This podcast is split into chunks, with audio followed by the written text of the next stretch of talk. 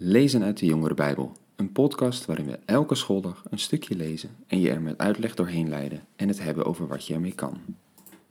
Dag leuke podcastluisteraars, goed dat je weer luistert naar een nieuwe aflevering.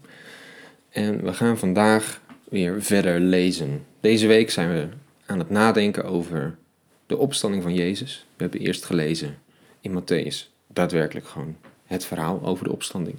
En gisteren gingen we naar een brief van Paulus, de eerste Korinthebrief, waarin hij ook nadacht over wat het betekent dat Jezus is opgestaan. Nadat hij ook nog vertelde waarom het zo betrouwbaar is dat we zeggen dat Jezus is opgestaan. Gisteren bleek al, als er geen doden opstaan en ook Jezus niet is opgestaan, dan is er helemaal niets in de toekomst waarop we hopen. En dan is er ook niet dat ons leven nu veranderd kan zijn doordat Jezus is gestorven en opgestaan. Want dat is dan allemaal een leugen geweest. Die bewering ging dus rond in Korinthe, waar Paulus deze brief aan schrijft. En daar reageert hij op.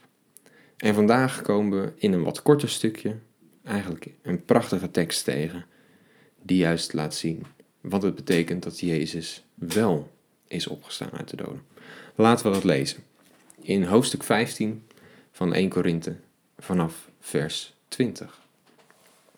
En daar staat: maar Christus is werkelijk opgestaan uit de doden, als eerste van de gestorvenen.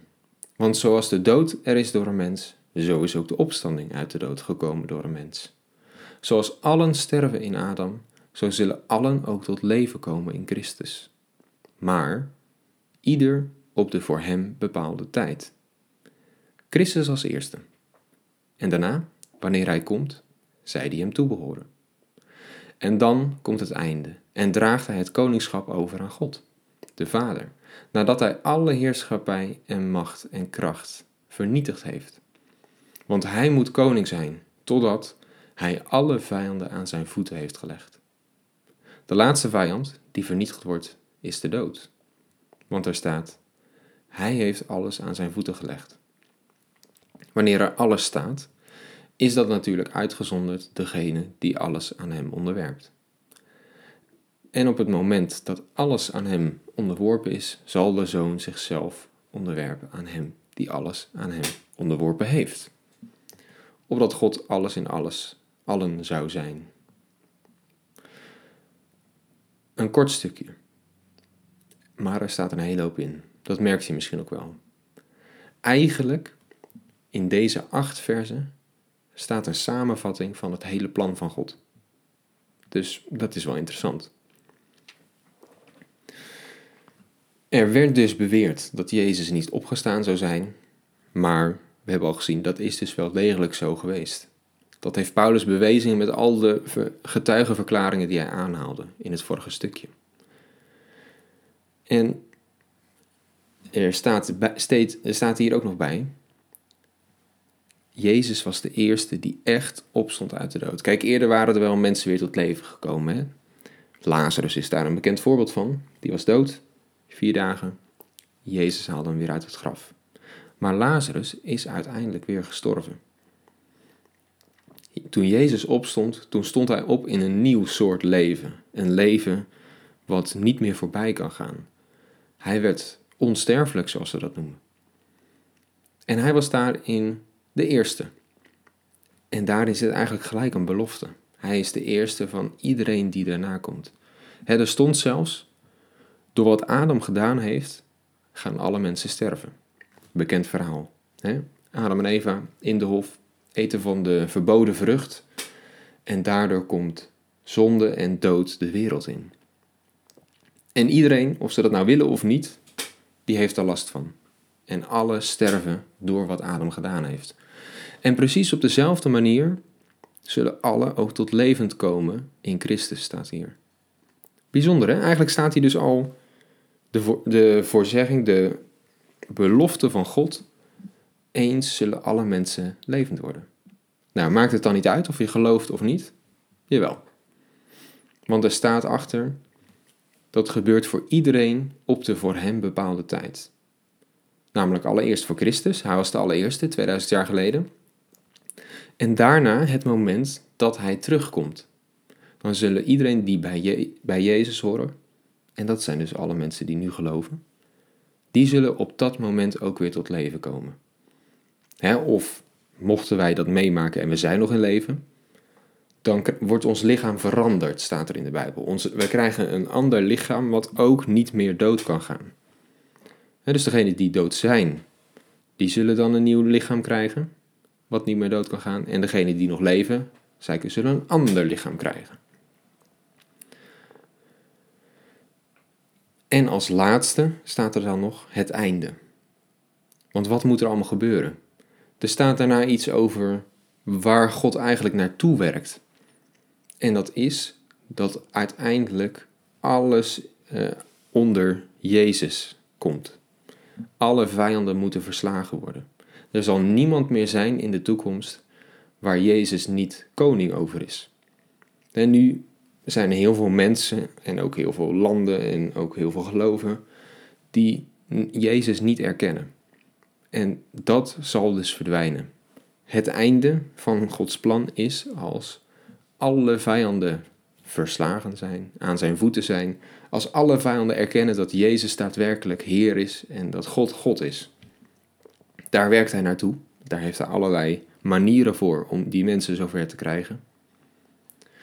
Maar, wat staat er nog? De allerlaatste vijand die vernietigd wordt, is de dood. Nou, hoe kan dat nou? Dat kan natuurlijk alleen maar als ook de mensen die niet geloven en zijn gestorven, als ook die opstaan. Als ook die levend worden. Al zou dat alleen maar voor de gelovigen gelden, wat we hier lezen, dan klopt die tekst niet. Want dan is die vijand helemaal niet verslagen. Dan is de dood er gewoon nog. En die houdt nog mensen in zijn greep. Ja, dus dat kan niet. De laatste vijand die verslagen wordt is de dood. En dat zal dus zijn als aan het einde ook de ongelovige mensen wakker worden. En zij hebben een moment daarvoor hebben ze voor God gestaan. Zij hebben gezien dat God er echt is, wie Christus is. En zij moesten nog een tweede keer dood, in de dood blijven, tot dat einde. Zodat ook zij dan aan het einde weer opgewekt zijn, bij God zijn. Ze hebben hem immers gezien, dus ze kunnen hem niet meer ontkennen. En dan weet iedereen dat God echt God is. In deze paar versen zie je dat staan. Gods plan in een notendop. En waar eindigt het bij? Als alles onder Jezus' voeten is, als Jezus koning is over alles, dan draagt hij het op zijn beurt weer over aan God zelf. Want dat is eigenlijk het hele doel van Jezus. Hij doet het niet zodat hij uiteindelijk koning wordt. Hij wordt koning over allen, zodat hij het weer aan God kan geven. Want daar moet uiteindelijk alles uitkomen. Gods grote plan is dat uiteindelijk iedereen weer aan zijn vaderhart zal zijn. Dat iedereen hem weer zal kennen en weer een relatie met hem zal hebben. Want we zijn hem kwijtgeraakt. Sinds de tuin, sinds dat we van die vrucht hebben gegeten, sinds we fouten zijn gemaakt, hebben we ook de relatie met God verloren. We zijn hem kwijtgeraakt. We vertrouwen hem niet altijd meer. We gaan allemaal onze eigen weg. En het plan is dat uiteindelijk iedereen weer terugkomt. Dat de dood ook niet meer een hindernis is, maar dat uiteindelijk iedereen leeft en bij God terug is. En dan staat er zo mooi, dan zal God zijn, alles in allen. Alle mensen terug bij God en God is in alle mensen. Dat is waar het moet eindigen. Dat is waar het naartoe gaat. En dat gaat dus in fasen. De eerste die op zo'n manier leefde was Christus toen hij opstond. Als Jezus in hopelijk de nabije toekomst een keer terugkomt, zal dat voor ons gelden, die geloven. En helemaal aan het eind van het plan zal God iedereen erbij betrekken. En dan is God daadwerkelijk alles in allen. En alles, in dat alles staat dus weer centraal dat Jezus stierf en opstond. Want dat is de kracht waarmee uiteindelijk de dood verslagen zal worden en iedereen terug bij God komt. Je ziet wat daar gebeurde 2000 jaar geleden, dat Jezus stierf en opstond, staat ook hier weer echt helemaal centraal en is echt de kern van ons geloof. Dat is waar alles om draait. Zo belangrijk en zo bijzonder is het dat Jezus daar de dood overwon. Nou, morgen doen we nog een laatste stukje waarin we kijken, niet zo breed als vandaag, het hele plan, maar voor ons persoonlijk specifiek, waarom is het zo belangrijk dat Jezus stierf en opstond? Daar gaan we morgen naar kijken. En dit was het voor nu. Tot morgen.